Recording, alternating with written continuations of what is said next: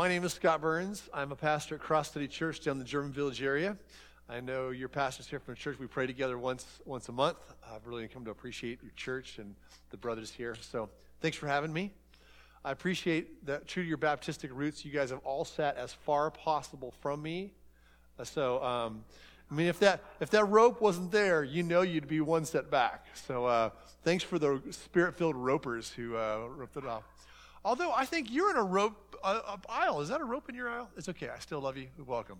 Enjoy that rope aisle. All right, so my name is Scott. Here's the deal you just need to know I am a sinner saved by God's grace, and I'm forever thankful for that. Let me just pray and ask the Lord to bless our time, um, and then we'll get going.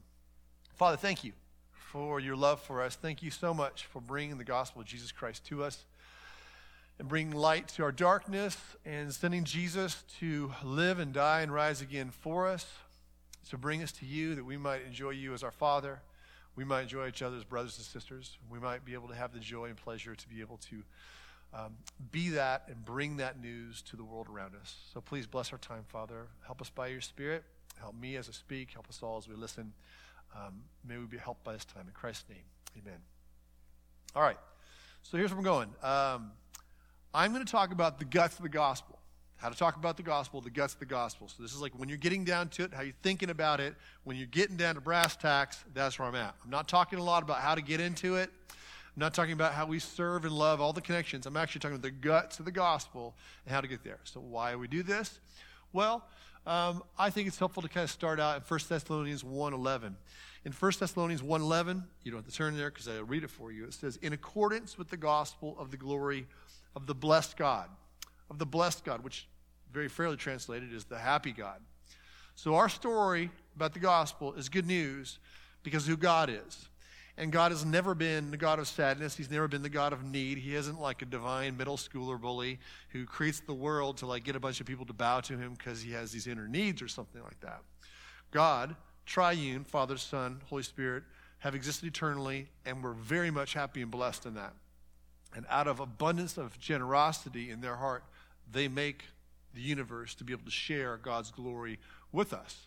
And so he's the God who's God is the happy God. He's not the God of need, and he kind of brings everything that we have. And that gospel, that story of the happy God, has a lot of power. Uh, if we think back to a classic verse to memorize, in Romans chapter 1, verse 16, I'm not ashamed of the gospel of God because it is the power of God unto salvation for everyone who believes, to the Jew first and also to the Greek. So the gospel itself is powerful. It is the powerful tool. Now, I'm, I'm, I'm having this, uh, this seminar because I've been a pastor for like, I don't know, 20 something years. I'm not sure. I'm 50, in case you're wondering. Um, I've been doing this for a long time, and once upon a time, when I lived my former life out in the desert of California, uh, we were doing gospel centered ministry, and our pastors, we were meeting together and talking about how it's mind blowing that how many of the issues of marital counseling and heart counseling and all these kind of discipleship conversations were always coming down to things not known about the gospel or things forgotten in the gospel. We're talking to men who are arrogant, who don't have any concept anymore of being greatly forgiven, so therefore they're arrogant. Uh, people who seem to make up their own rules and yet call themselves Christians. Uh, people who are just shuddered in guilt or self righteousness, hanging it over people. Uh, churchless people think they can have something going on with Jesus and not have it going on with his family. So we found these things happen a lot. We're like, man, it's kind of crazy how often it comes back to the gospel. We need to be gospel centered as we do this. And so we also found it difficult to be able to have the gospel stated simply enough that we could give it, help our people give it to somebody else, but also robust enough to say, hey, we're living this gospel centered life together. So that gospel has got to make sense for that. Often we have constructs of the gospel that might make sense to help a person come to know Jesus, but it would give them no clue of what to do on day two of walking with Jesus. So we say be gospel centered, like, I don't know. There's just two cliffs and that, that bridge across there, and I don't know where I go with it from there. So uh, I spent a lot of years, and I, this is the way that I share the gospel with people and trade people to share the gospel as one way that would hopefully help people be able to share it with the unbeliever and the believer both at the same table and know where to go with it.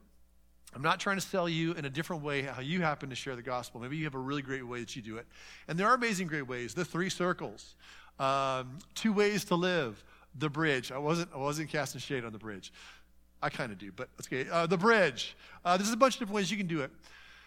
So you can use my way. I think it's helpful. Uh, I, I use it because I was not finding helpful ways and using those others for ongoing relationships. Because often my, my gospel conversations are ongoing gospel relationships, not one and dones. Where I'm saying something and saying later. There we're re coming back to things. We're making progress and understanding whether they want it or not, both with the unbeliever and then especially with the believer. I have gospel centered relationships, and we do the strangest thing in the world. Uh, what's your name, brother? Gabriel? Uh, thanks, Gabriel. Don't you hate that when all of a sudden the guy looks at you and says, Okay, so, so Gabriel and I, he says, Hey, I'm a Christian. I said, I'm a Christian too. Cool. It's the weirdest thing in the world. We go, Okay, so you're Christian, I'm a Christian, or we're both in. All right, let's skip talking about the first 20 chapters of our life and our foundation. Let's just start on, on chapter 22. And all of a sudden, we start building all this common language, all this church fellowship language, but we've never looked at our roots. I don't know what he really means by the gospel, and he doesn't know what I really mean by the gospel. And then, shocker, shocker, about six years later, all of a sudden, like, he's doing strange things, or I'm doing strange things. I'm like, how is that? Because he said he's a Christian, but ever, I ever asked him what it meant to be a Christian? Have I ever asked him what he thinks the gospel is? And so I think that we have to learn our ways, gospel construct, so we can, without being mean and testing people, to talk about what are we talking about here? And so we can say, this is a gospel life, and this is a gospel identity, and move out of there. So got to have some kind of gospel uh, gritting in your mind. And number two, not only for the unbeliever and the believer, but you're left here to make disciples. So you're helping people help other people help other people. And so I found that in my non formulaic way and super relational way, I wasn't equipping people to equip people to equip people. And really, we want to be faithful to the gospel. So I'm not going to try to change you to use my way today. So maybe you have your spot. I would like to challenge you in some thoughts on that maybe enhance your way of sharing that, maybe in some way. And if not, hey, steal my way. It might be helpful to you, okay? Um, I think that when we think through that gospel concept, it should be a couple things. It should be a story that makes sense. It's progressive, unfolding like every good story. It starts at one spot and it moves forward in a sequence. And we don't cheat, cheat things. So these are my icons I use to tell the story. Let me just tell it in, in super fast brevity. God, who's amazing and wonderful, good, and speaks to us in the Bible, makes us, makes us like Him, to be God centered, be centered on His glory. But we all fallen away from Him, became self centered instead of God centered. And we're totally spiritually dead. But then God proposes an offer that we would once again be made God centered, but even higher now, adopted as sons and daughters, where Christ would be our king and our treasure. Not just a king that we fear, but a king that we adore and love him. And if we want that, if we want him to own us, then we got to talk about how that happens. I can't do it. You can't do it because we're over here spiritually dead. Christ comes and does that for us. Christ lives, dies, rises again, does everything needed to forgive our sins and give us righteousness. And if we want that, we have to respond to that offer, that promise that whoever calls upon the name of the Lord shall be saved. God says, Call upon. We say, I want that. And we say in our own language, God, this is me. I don't want to be here anymore. This is what I want. I want life with you. And he says, How's that going to get done? You're going to say, Jesus. And he goes, Jesus, and you don't know Jesus alone. So in faith, we respond to the promise of salvation. He gives us his spirit. Uh, we follow him, and one of the first steps of following him is we run to that water right? This is a wonderful thing called baptism where we demonstrate the fact that I'm all in. The, the only thing you really need to know about me is Jesus.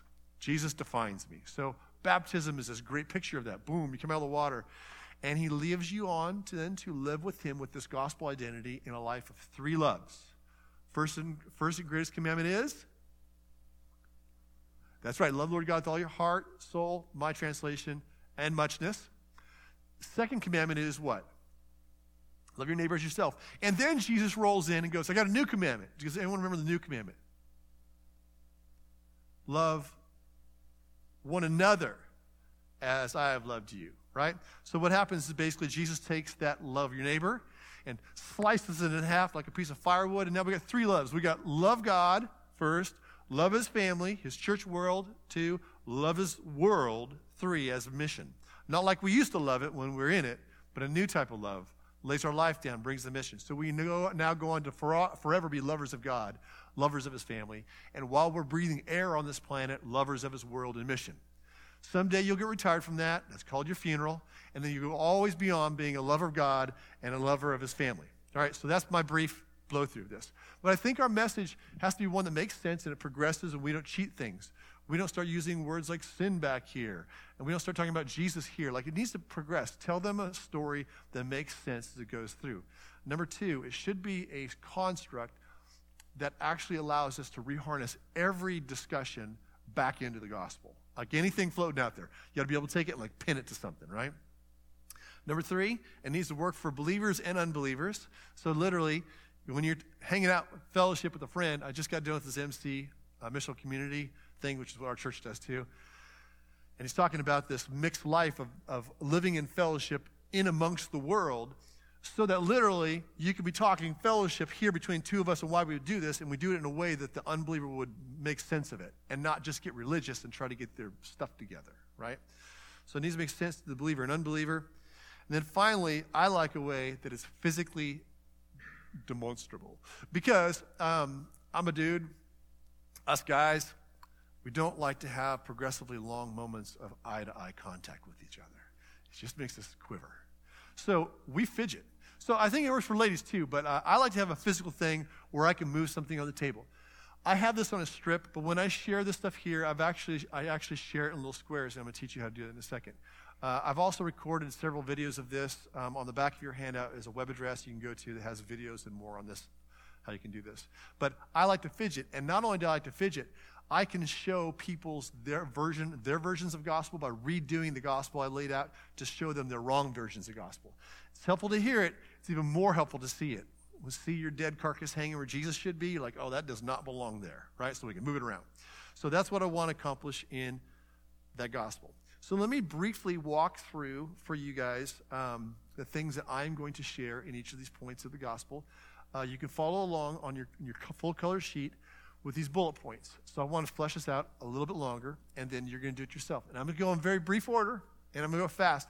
I do a training. We ask everyone in our church to go through this training at least once, hopefully up to three times uh, while they're at our church. And the training for us lasts eight hours. And, and so I have microwaved this thing down until it's just a rubbery something, a little thing, right? It's like shrunk down. So I'm just going to talk so fast. If you're, if you're sensitive to fast talker, I just apologize and ask you for grace and mercy.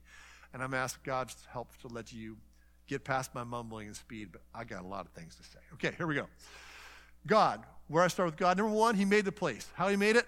Different day different discussion. But he's the one that made the place. Number two, what does God care about? What is he most centered on? He's centered on his glory. He's the happy God. He's not the needy God. If he was the needy God who did it for his glory, he's just a big bully.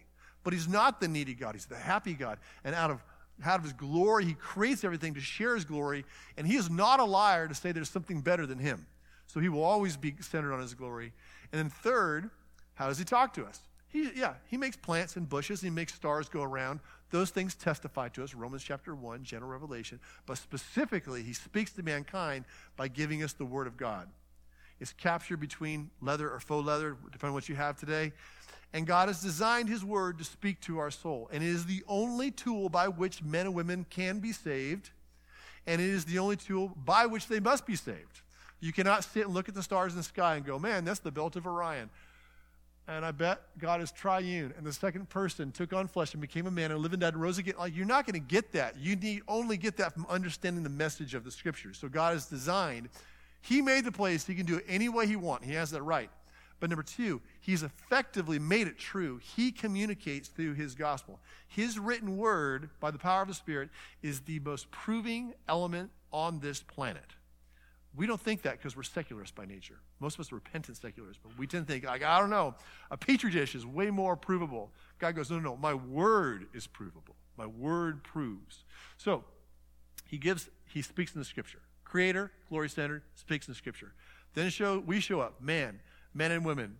Three fast things. We're made for God's glory.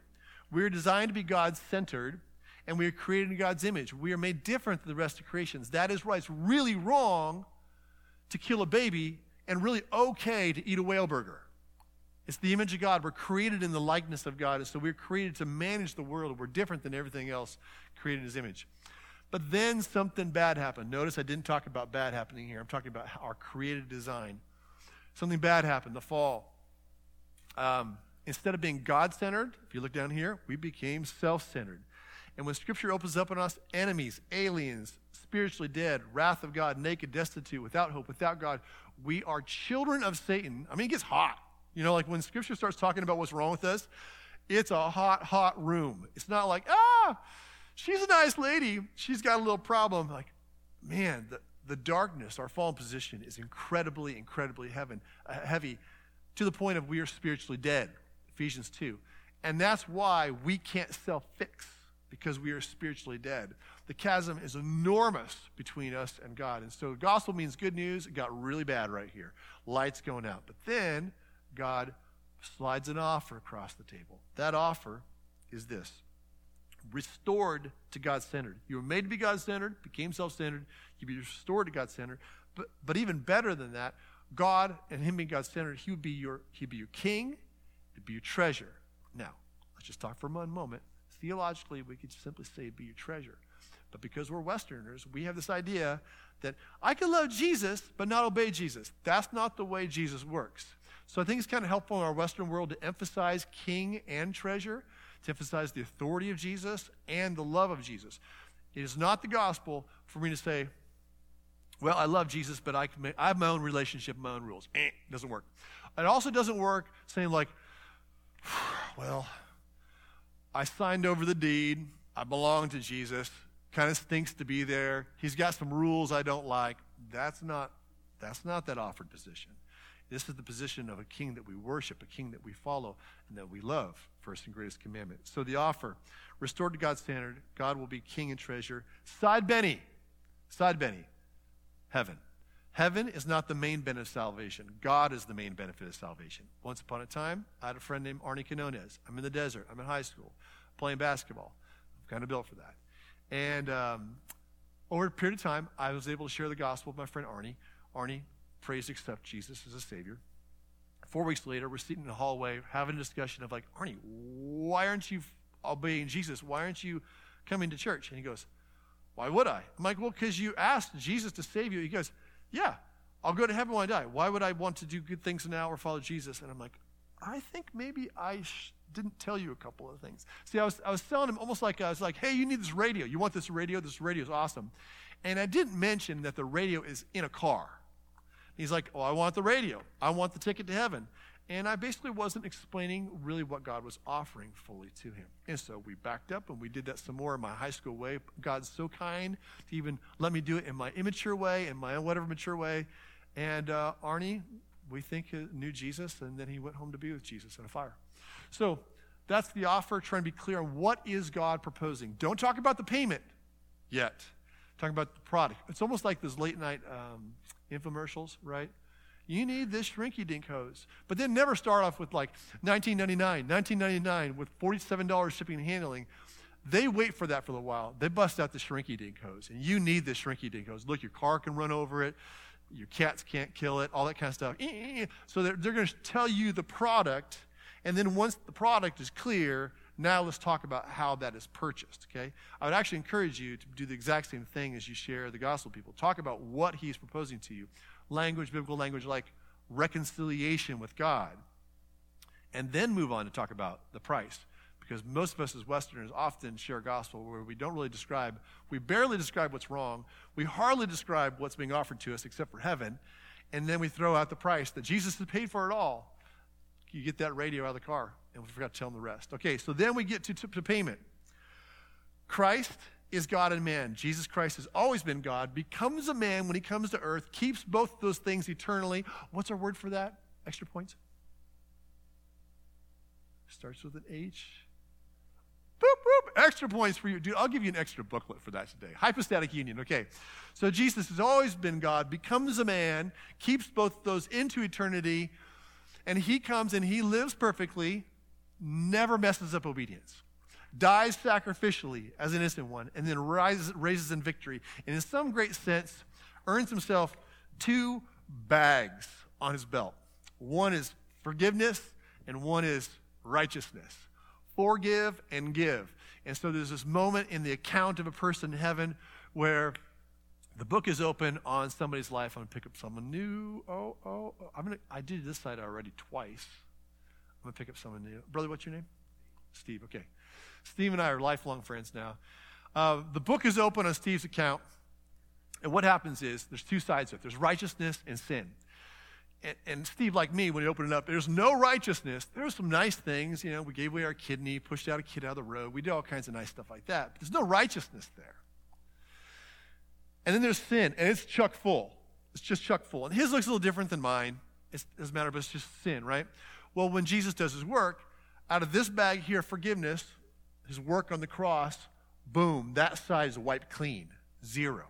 Zero sin now because Christ's forgiveness counts in there. But now we got that righteousness side, and it's empty, though he's been nice. And does God say, All right, well, now, Steve, I'm going to clean you up and give you a chance for you to try to fill up the righteous side? No, he doesn't. Jesus says, I got that covered too. Out of this bag of perfect righteousness pulled off of 33 and a half years of perfect obedience, he pulls out his righteousness and fills it, fills Steve's righteousness. And so he's perfected in the eyes of God judiciously by forgiveness and righteousness being given to him. He does all. He doesn't restart Steve and let Steve try to be his own little savior again. He does it all. Uh, another analogy I use sometimes U-Haul truck. Steve's U-Haul. Uh, I'll leave Steve alone. Thanks, brother. Um, what's your name? Caleb. Caleb's heart is like a U-Haul truck, full of manure, stanky. Um, and it needs to be a U-Haul truck full of gold. Well, what God does is God takes that U-Haul truck, puts it on an incline, hoses it out by the work of Jesus, right? Forgives it, right? But now we got an empty U-Haul truck. Well, then God, what he does is he tips it up on its bumper and pours molten gold in the back, all the way up high, knees it a couple times, gets the bubbles out, and it is full, right? Lays it back down, and it is so full of gold that Caleb could never come in and ever squeeze a little sliver of his own righteousness in it. There's no space for it. In the same way, our righteousness before the Father is so wiped out by the blood of Jesus and filled by the righteousness of Jesus. He is our Savior, He is our perfecter. We don't add to that. So we need to make sure the payment is really clear in what He did. So, He is God and man. He forgives completely, He makes us righteous completely. And then finally, this work is not automatically applied to the entire planet, but instead we respond. Why do we use the word respond? It's a the term response is an old theological term because we are responding to his initiated promise. This is not us going, hey, so I've been watching you, God. I figured all this out. Would you please, please, please give me some of that? This is God coming to us, offering us a promise. Whoever calls upon the name of the Lord shall be saved. And we are placing our hope on his promise. We are responding to what he has initiated in. It's called faith. So, in by faith, we put our faith in the promise of Jesus. He immediately puts his spirit in us. Um, when we come to know him, we seek then the waters of baptism. Why do, I, why do I mention that? Because it's something that happens very early in the Bible for everyone that comes to know Jesus. Um, there are a couple of funny things in scriptures that you can find right next to Bigfoots. Unbaptized Christians and churchless Christians are right next to Bigfoots and unicorns in the New Testament. They're in the same section, which is somewhere on the outside of the cover. They don't exist, right? Every Christian in the New Testament is baptized, every last one of them. And so it's actually something God gives us to do very early in our faith, and it really helps us. It's very powerful. Um, in our church, we've seen so many people like really flee the whole scene as soon as they get baptized because they've, they've been with us for a while. They say they put their faith in Jesus, and it's not real, evidently, often. And they get baptized in front of everybody, and like they're gone even after we've known for a couple of years. There's just something very weighty about being baptized in front of God's people. It's a beautiful, powerful thing for us to testify that before the Father and for his people and the world. I encourage people towards it. I mention it in the gospel because it's not a natural it's not a natural thing we run into, right? If you think about it, if, you're, if you've been involved in sharing the gospel with people and stuff like that, uh, unless you happen to be reading the same passage that talks about baptism, it's just not a natural thing. Well, of course, automatically I should get baptized. So it's kind of something out of the way. I think this helps to talk about it, think about it in the beginning, and helps them think about the real weight of following Jesus. So you put your faith in Jesus, you become saved. He puts the Spirit into you right away. We, we baptize you in the waters of baptism. And then you go on to live three loves. You love God, you love His family, you love His world. And I think it's very important to help people understand this new life he gives us, which is to love him first, love his family, and love his world. I'll tell you more about that in a second. All right. At this time, I have a craft, craft project for you. Please pull out your piece of paper. You are going to share the gospel in little pieces with the people next to you, okay? Um, but it's going to be so fast. It's, I mean, lightning fast. It's so fast you can't even get embarrassed. Now, watch how I fold this. I'm going to teach you how to fold a piece of paper. Take the end here, fold it flat. Why am I teaching this? Because this is what happens at restaurants when the Lord opens up conversations or across coffee shops or wherever I'm at. I want to be able to physically show something. And I'm going to help you draw those little drawings I have on the front of the sheet. So you got the end torn like this, right? Now with a real fancy hand, you tear along that fold. You recycle the rest of the piece of paper. Just kidding. Okay. And then you fold that piece of paper in half, like this, like a really tiny taco, like a Taco Tuesday taco, right? Got that folded in half. Now I've got an open end, and I've got a close end. Just, just nibble off that close end with your fingers, not your mouth. That'd be gross. Okay. Now, I got two pieces of paper, right? And I'm just going to simply say, rip those two together two times. And with that, ladies and gentlemen, you have in your hand six about the same size piece of paper on which you're going to draw six things. All right. So here's what I want to have you draw. You're going to look at a person next to you. I'm going to have you draw these items down here. But I'm going to show you how I draw them in case my art on the paper is not daunting enough. I'm going to have you draw it, and I'm going to have you tell the person next to you two or three of the things on that sheet that you thought were most interesting. Really, you only have 20 seconds to do this about that category. So here's what I do. When I go to the God category, I'm going to call you guys person one and person two. The person on this side is person one. Person on this side is person two. I'm going to make that up. Except for you, brother. I don't know who you're going to share with. Spin around or something like that. All right. All right, first step. Ready? Get the category of God. I do this thing right here. That is a Greek letter theta. The first word, first letter for the word God in Greek. So, person number one, draw it right now, and you have 20 seconds to share two things about the God category that you think are most striking. You're sharing that with person number two audibly out of your mouth as you draw on a piece of paper.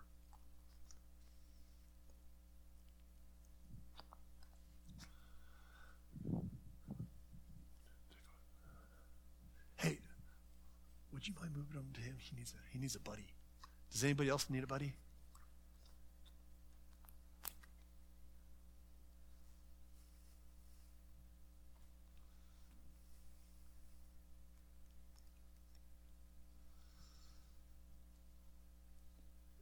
Ten more seconds. Then you're to switch. I told you it's fast.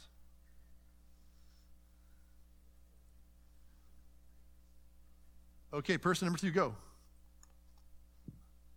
Person one is done. Person two, now you get to draw and tell them two things that you thought were interesting about the God category. Wait a second, bro. You don't have a person paired up with you. Oh, my goodness.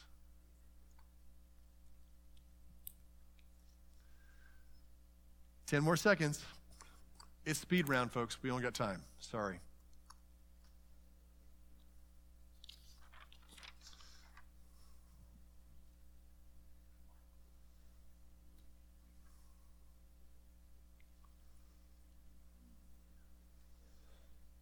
All right. Up here. Now we're going to go to number two. Everyone kind of get what we're doing? Number two, I've been drawing man. Here's Scott Burns' fancy way of drawing man circle, triangle underneath it, arms across. That's a human. First person, you're up first. Go. You got 30 seconds to draw and talk about the most significant things about man.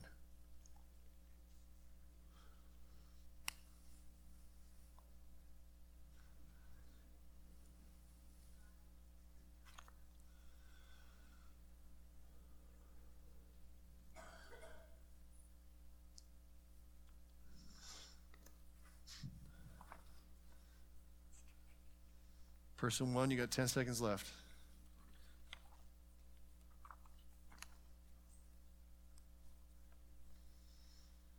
All right, person two, you're up.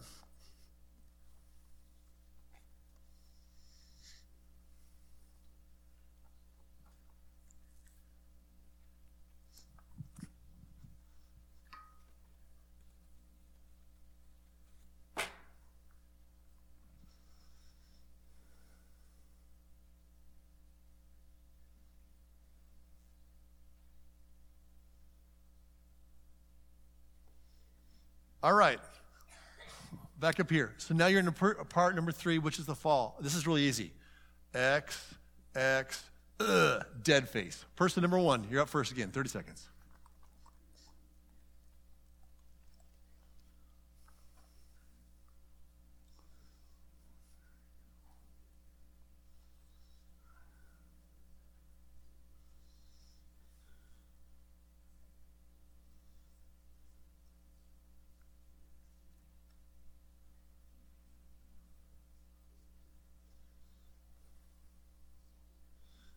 Five more seconds.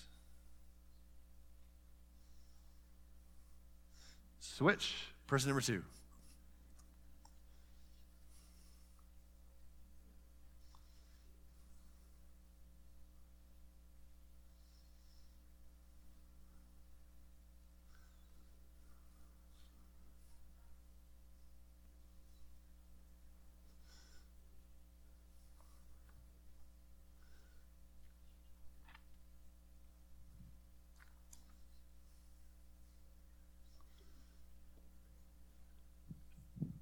All right, back up here. Now you're moving over to offer. This is a little more complex, but it's not too bad. I do little three little mountains, boop, boop, boop, coming down here, little donut hole there. That is my crown and my, my crown and my ring. Person number two up first. Go for it.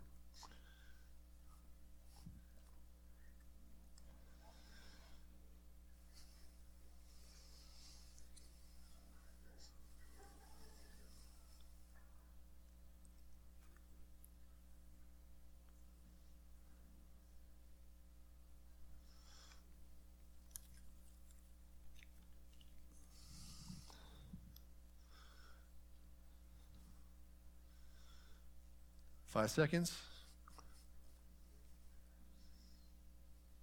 Switch it over.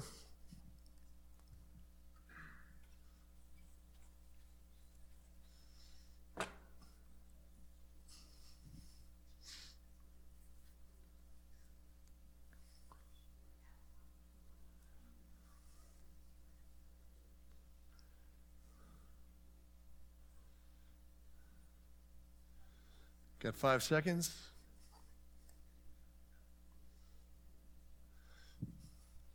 All right, looking back up here, now we get to the payment. This one's hard. This one's hard. Ready for it? Person number two up first. It's the payment, it's a cross. You can do it.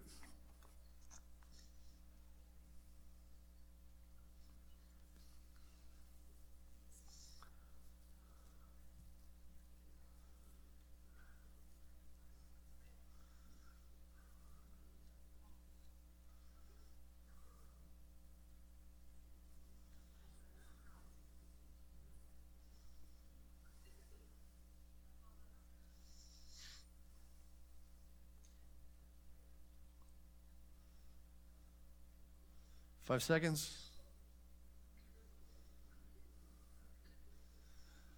Switch.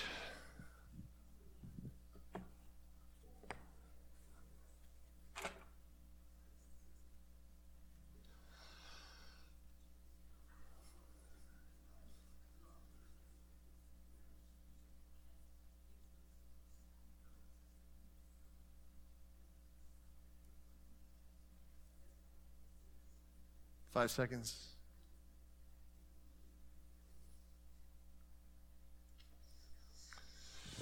All right, looking up here one last time. This is how I draw the response.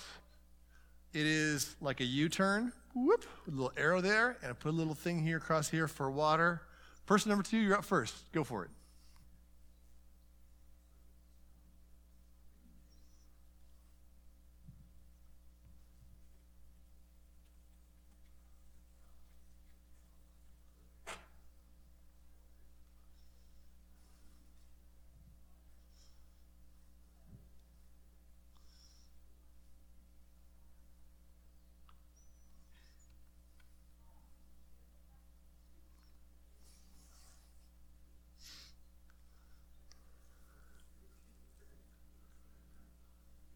Switch.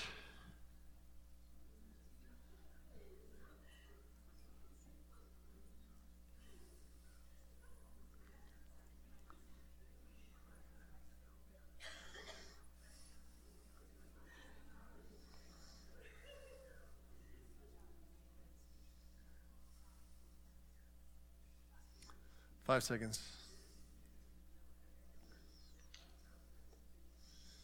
All right, so two things. I'd like to remind you we are talking the guts of the gospel.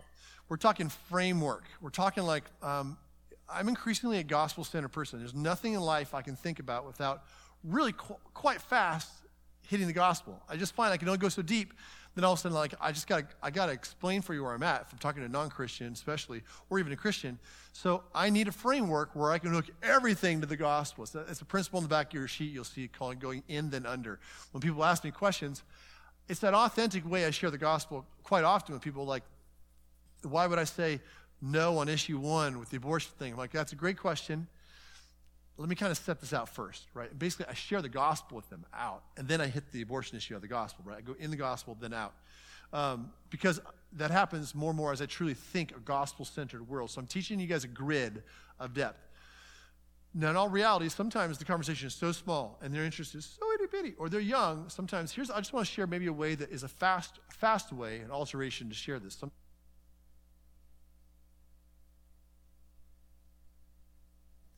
God describes us as being like totally broken, totally separated away from Him. Eh, you know, here comes the cross and the, the cavern. And this new life that He offers us is this new life where Christ would be both our treasure and our king. He's the truly good one. We'd be up underneath Him. And if we want that, there's a little problem. We can't cross it.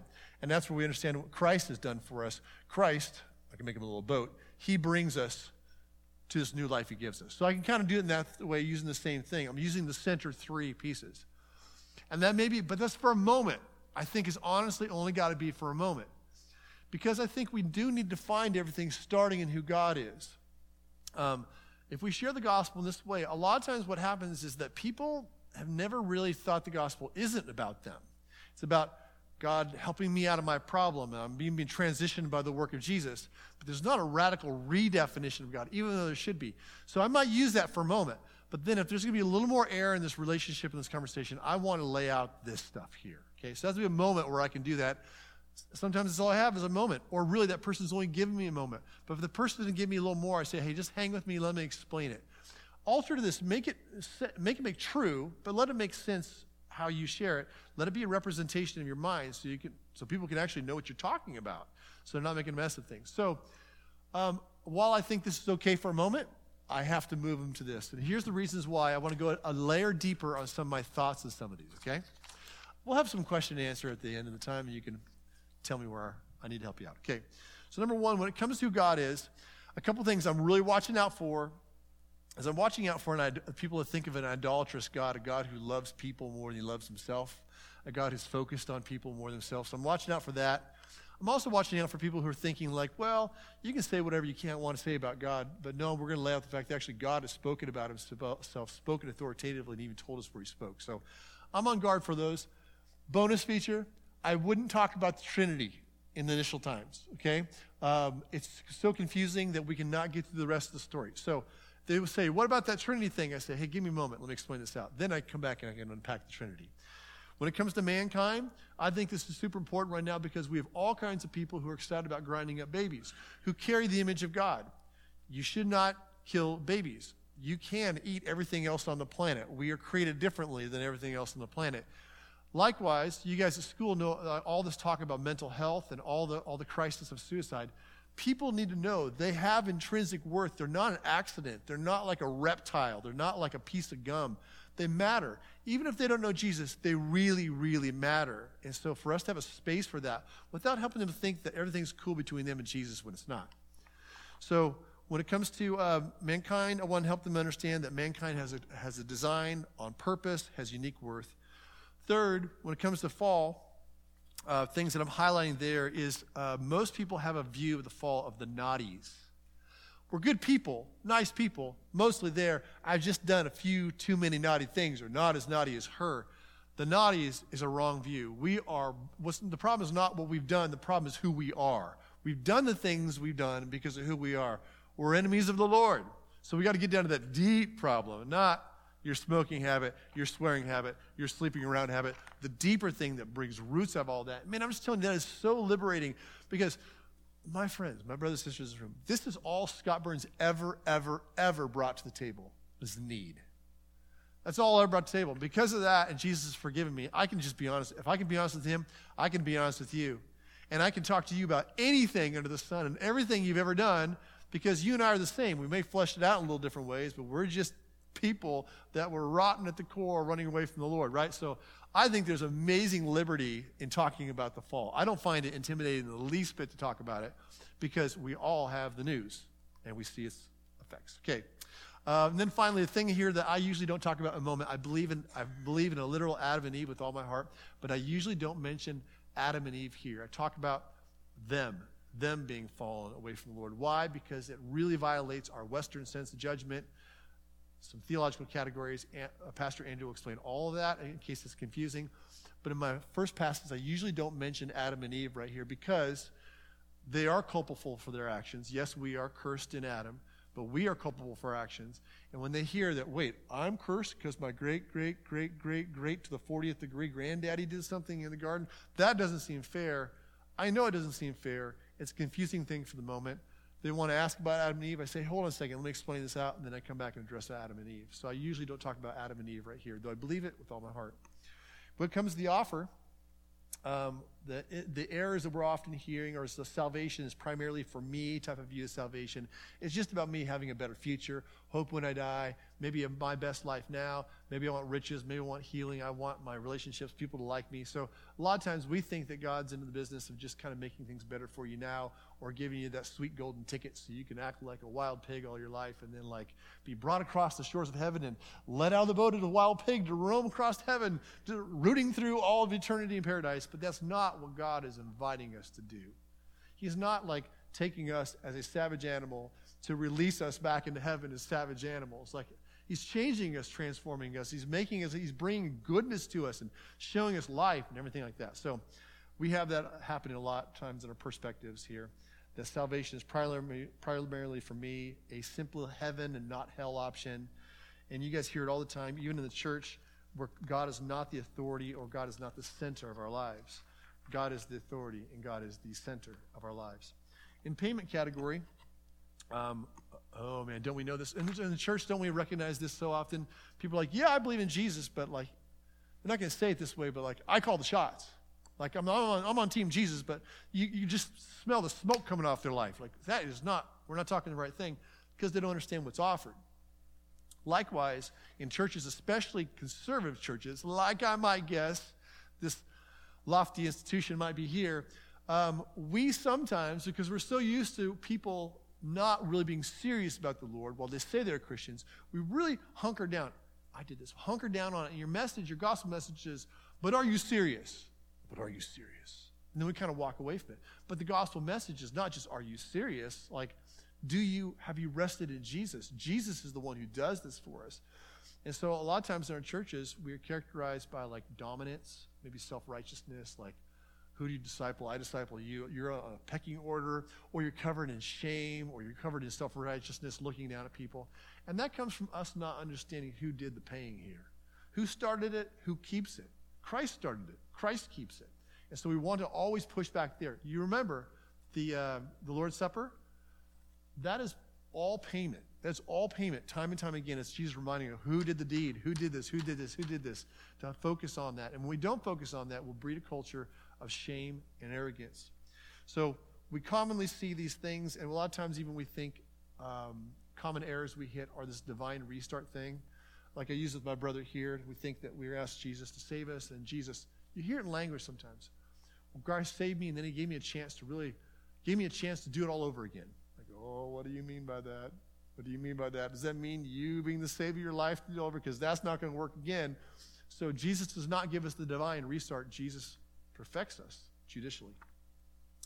Um, yeah, the Jesus is just my friend. The cross does not bring complete forgiveness. The cross only forgives, but then allows us to complete our righteousness. So we see a lot of that in there. Finally, in the response category, I have things in there that I think are helpful because we want to help them understand it's not about simply knowing the right stuff, it's about putting your faith in Jesus Christ clearly on, on the things that He has proposed.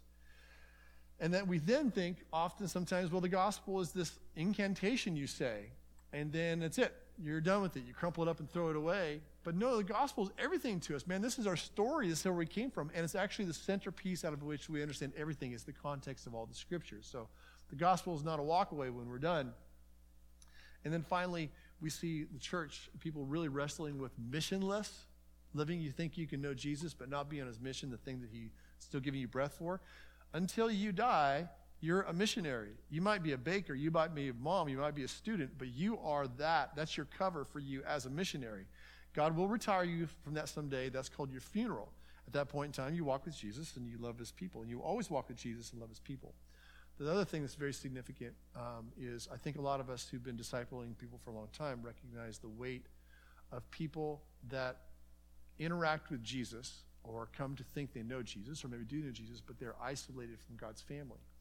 I want to set people up from the very beginning that what is God inviting you to? That reconciliation is He's inviting you to be adopted as a beloved daughter and as a beloved son. And you're not the only one. It's not like a dog pound in heaven where He's got you as like this adopted, beautiful daughter that gets her own room and just gets to do like by herself, right? He brings you into His family. Think of the Lord's Prayer. First words of the Lord's Prayer our Father, which in Greek literally is Father of ours, right? So he's saying, hey, what's the deal? I'm the Father. You're my sons and daughters the Luke 11 version, just pouring it out like, look at the white hot fatherly love he has for us. Like he brings us into his family. Change person in the Trinity to Jesus. What are we to Jesus? We're his bride. But so often in American individualistic Christianity, as the brother over here talked about, we think we can go to Jesus and have just Jesus and not his people. Jesus does not separate himself from his people. He loves us dearly. So you can't come to the family of God family of Jesus and like say, hey, send Jesus out. I want to I want to I want to go on a date with Jesus. I don't want to be with all the rest of your family. I want to have special time with Jesus and I want to touch all the rest of you. You can't separate Jesus from his family. You get Jesus, you get his family. You get in his family. If you don't want Jesus' family, you don't want Jesus. Jesus loves his bride. The Father loves his children tremendously. So from the get-go, we want to help them understand you love God, yes. But the God you love, He has a family, and it's no less than family. And if you're going to love Him, you're going to love His family. I've got four kids. I love them to death 23, 21, today 18, 16. Uh, we're not going to go very far if you say you want to really like me and have a relationship with me and despise my kids. And my love for them is nothing like the Father's hot love for His kids. So I want to lay that foundation from the beginning that we have um, a relationship with each other because of the gospel, because of our family connection. So, with that said, um, let me open it up for a moment of questions and answers. Questions or answers? Because I talked fast, I said a lot of things, and some things can sound confusing, and sometimes I say wrong things.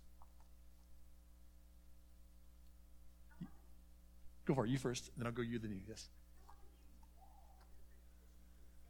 Oh no, I draw it. I drew. I draw it. And um, if you, if on the back side of that sheet is a, is a web address, I have videos on there of how I actually do it. I'm using my workbench in my garage. But I, I rip up those. I always do. I always do papers because it helps the conversation go better, and I can redraw. I can redraw people's heresy with the pieces of paper. Um, so, for instance, for instance, this right here. These are all six independent, right? Usually, when I'm laying them down one time, boom, boom, and and when I do that, I usually am laying them down.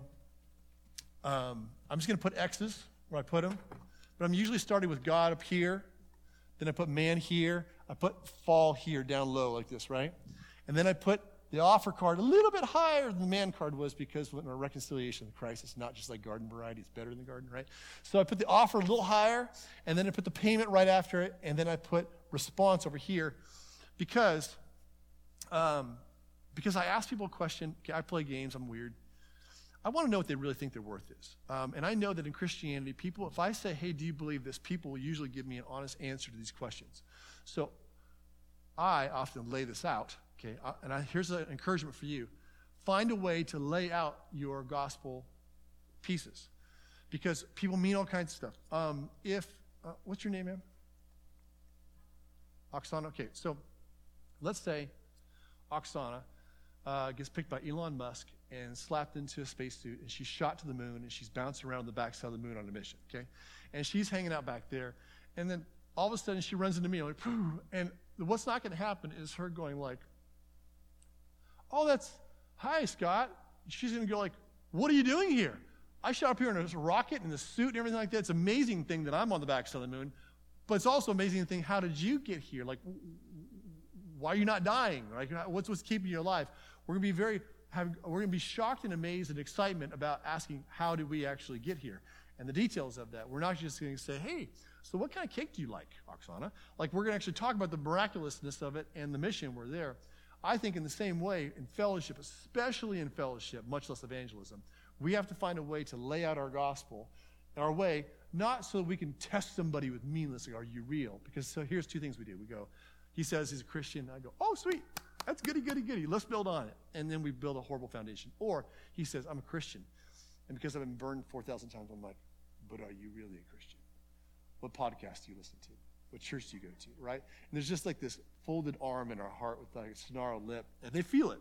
So I need to find a way to ask the gospel in a way that's not that. It's actually a hope. Like, what are you doing on the backside of the moon? How did you get here? Like, let's talk about this amazing story, but let's find our way that we can lay it out so we can reference either their way or your way. I'm just telling you, most people you talk to, they won't have their way. So you can have a way to say, hey, this is the way I think about it. What do you think about it? Do you have a way to share it?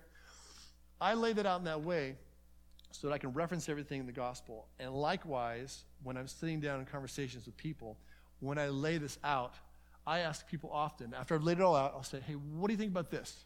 Do you, do you see it the same way? And oftentimes people will say yes, even though they may not know the details of that. Like they'll say, yeah. And I've locked them into God being the creator. I've locked them into God speaking in Scripture. So now we can use Scripture with one another. And I've locked us into mutual humility because we're both dirtbags that have been saved by God's grace, right? So we've locked in humility at this point. I then go on to ask this if they say they're a Christian, do you believe that you belong to the Lord? Like Christ is the king over all things? Or like is he kind of advisor? Does he own all of you? And people will a lot of times give you an honest, honest answer that. Ah, mostly. And what, the reason I do that is because if they say mostly, I'm like, but until you actually, unless that's true of you, none of that else applies to you. Jesus didn't come to play frisbee. He came to reconcile us to God. So we might be talking about a little something different here, right? But they'll give me an honest answer about this. This one here, no one will give you an honest answer for because I want to know what's their worth before God. And if I say, Do you trust Jesus' life, death, and resurrection to be all your righteousness and forgiveness? Everyone with a, a, mote, a remote affiliation with Christianity goes, Yeah, totally. But you're like, You know what? I just don't think they really know what I'm asking. So I ask an old trap question. I tell them it's an old trap question. I stole it from uh, the Evangelism Explosion. I kind of twist it down. I just say, Okay, bus. You and I walk out of here, and the bus comes through, nails us, and all of a sudden you wash up on the shore of heaven, and there's a big wall at the gate, and God's standing on top of the wall, and he says, Hey, Oksana, am I going to let you in here? What are you going to say? And they're going to say, Yes, no, maybe, all right, with some kind of certainty. And then they're going to give you one of three answers every single time. They're going to say, Me alone, I did something, I am not something, I, I, I, I, or Jesus alone. Like, Jesus is my Savior. He lived and died, rose for me. I asked Jesus into my heart. Something Jesus alone, or the combo. Jesus and I. Um, I asked Jesus into my heart, and that killer, that killer conjunction, ladies and gentlemen, know your grammar. And I did this. I went here. I tried this, and it's the Jesus and I thing. One of three answers will come out of that. And so, what the reason I do draw it out every time is so that I can, and I can't do this because it's static here. I will then say, "Hey, remember when I asked you the trap question, or like, what's your worth?" You said because I tried. I said, that would be probably where you take this fall thing here and you move it over the payment. The fallen man is the Savior. But do you think that's right? Right? So I'm actually kind of physically showing this, right? Or when they say Jesus and I, one version of that, I will take this and kind of put halfway over here. So I'm like, so I think it's probably the way you described it is that combination of Jesus and you is going to be the Savior. It just gives us a very specific point to talk about what it means to really trust in Christ. And if they don't want to yield to Christ, then we can actually just wipe off all the rest of it and kind of leave them there at the fallen point. Not to be mean, but just for the point of clarity, gentleness. Um, there's, a, there's a guy out in Cedarville, I know, really great, good friend of mine.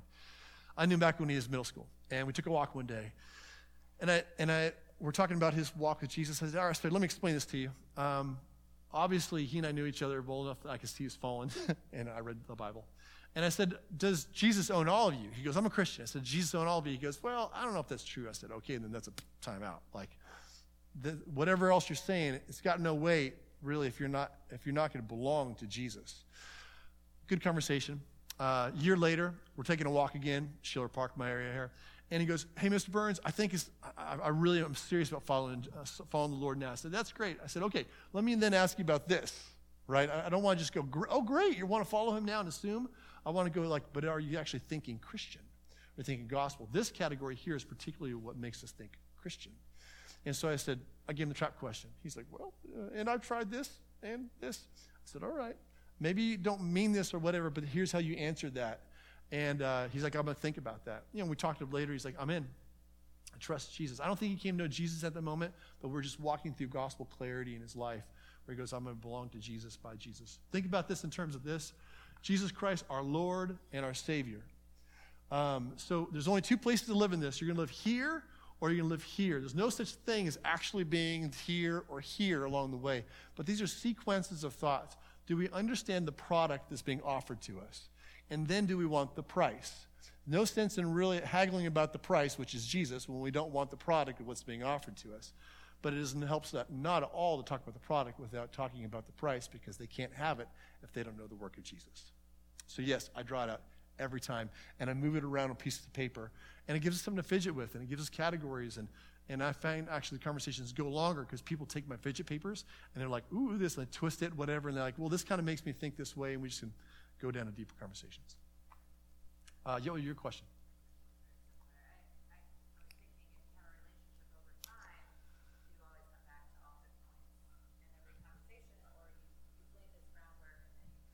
For a while, for a while. So the pastor I work with, we don't do this every time, but we always come back to our gospel identity. This part, this part here is particularly gospel identity. Always remembering who you are in Christ. I belong. I never was a good man. I fully belong to Jesus. He's the center, and it's by the work of Jesus. So he and I, Andrew, in our office, we don't go back to that all the time, but we reference that identity. Like this week, he called me out on it, or I called him out on it, like kind of moving past our identity a little bit. So I want to remind identity and then forward. But I say in disciple making and fellowship, don't don't be shy to go back to your roots. Always go back to your roots and use whatever you can to make those roots clear. What was your question?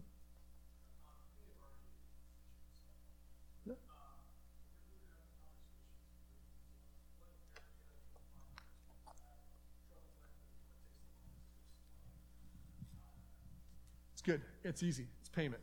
I think, I think the work of Jesus is where the, the Lord has to bring the light of the glory of God in Christ to our eyes really open. Most of the rest of it is economic.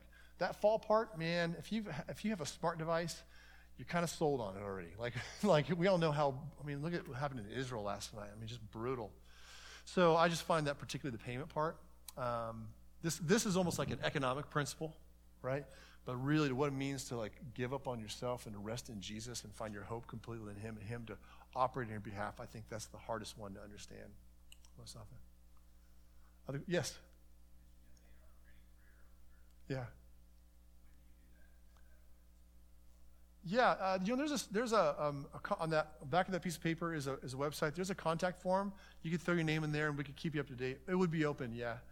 Um, yes, it'd be open, yeah because we do different things. Take, we take a much slower time for you to get your own wording. We throw out things at you, and you have to kind of pin where those errors are parts of this and how you'd address it. All kinds of fun little games we play along the way. Um, I have two minutes left. Is there any last question? Yes?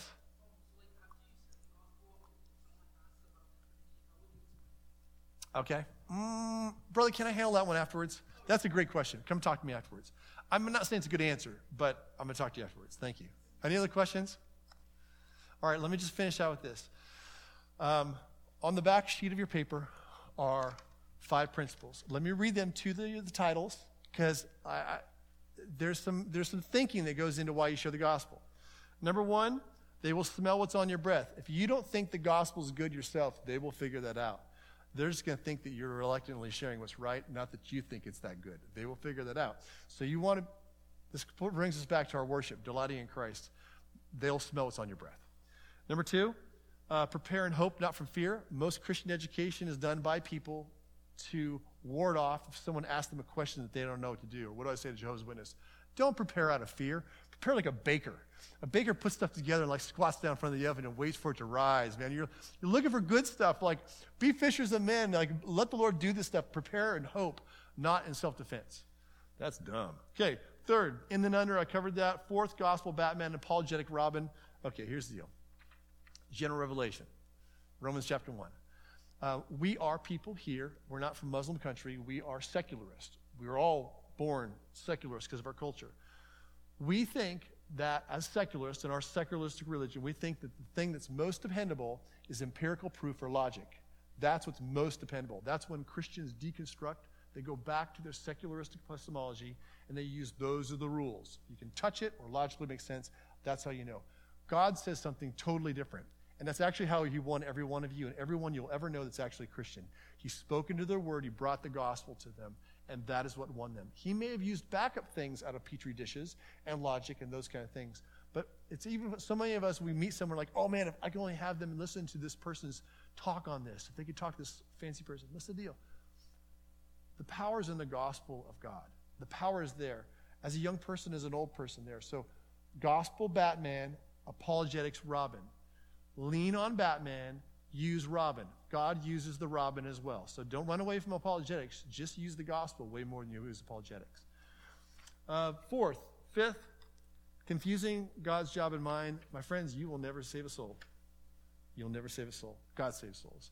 This is a beautiful thing where God orchestrates bringing you to God, the gospel truth and brings you before a person that He's brought, and then He, by His Spirit, allows you to share the gospel, and then His Spirit does something with that. The problem isn't primarily mental, the problem is primarily spiritual. It involves the mental. But God saves souls, you don't. And you can't take it on your shoulders. The, per- the reason a person who walks away doesn't believe Jesus isn't because you didn't do your job right. God saves, you don't. Don't confuse the jobs. All right? My last things for you guys is I would encourage you to, um, on this, on this uh, staple sheet here, go home, pick your bullet points that you feel would share, that got to be biblical, but would be in your own language, and write out one sentence for each element of this so you can have the gospel in your own words. Assignment number two go home and find a big gospel passage. I'm not saying a verse, I mean a hunk, like Ephesians 2 1 to 10, that you can then give to a person, Christian or not, say, hey, read this, or we can read this together, because it's got context all around it. Like they, they can't accuse you of like Legoing stuff together because they got to read it, right? So there's like five or six of really easy ones in the New Testament. So find yourself a nice, big, fatty gospel passage, okay? Third level, get a few verses from the back of this for each one of these points so you can kind of bolster that. Okay, so that's your homework. And lastly, if we can help you in any way, let us know. You can find me on that website here. We're locally in town. Uh, we, I just really want you guys to be able to know how rich and full the gospel is and have the joy of having gospel centered fellowship with people and having rich, clear gospel conversations with people because most of the time, we're not sharing the gospel one time, it's an ongoing gospel conversation. All right. Thanks, guys. Let me just pray and then come on up, we'll talk about Trinity. Father, I just thank you for my brothers and sisters. I thank you that you've come to us in darkness and brought your wonderful light. We thank you so much for our Savior Jesus. Father, we thank you so much for your love for us. And Spirit, we thank you for coming and dwelling in us and helping us. Think of the words of Jesus that it's better for us that you go to heaven so that you can send your Spirit, that's an advantage to us. And as much, Jesus, as I think it'd be most helpful for you to be standing next to me you say it's more helpful, especially in mission, for your spirit to be in me. So I pray that you'd help us by your spirit. Um, let us find the gospel of Christ good, and let us find you good, and let us rest in your ways and delight in seeing you work through us. Please, for the sake of your glory and for the joy of our hearts in the world. In Christ's name.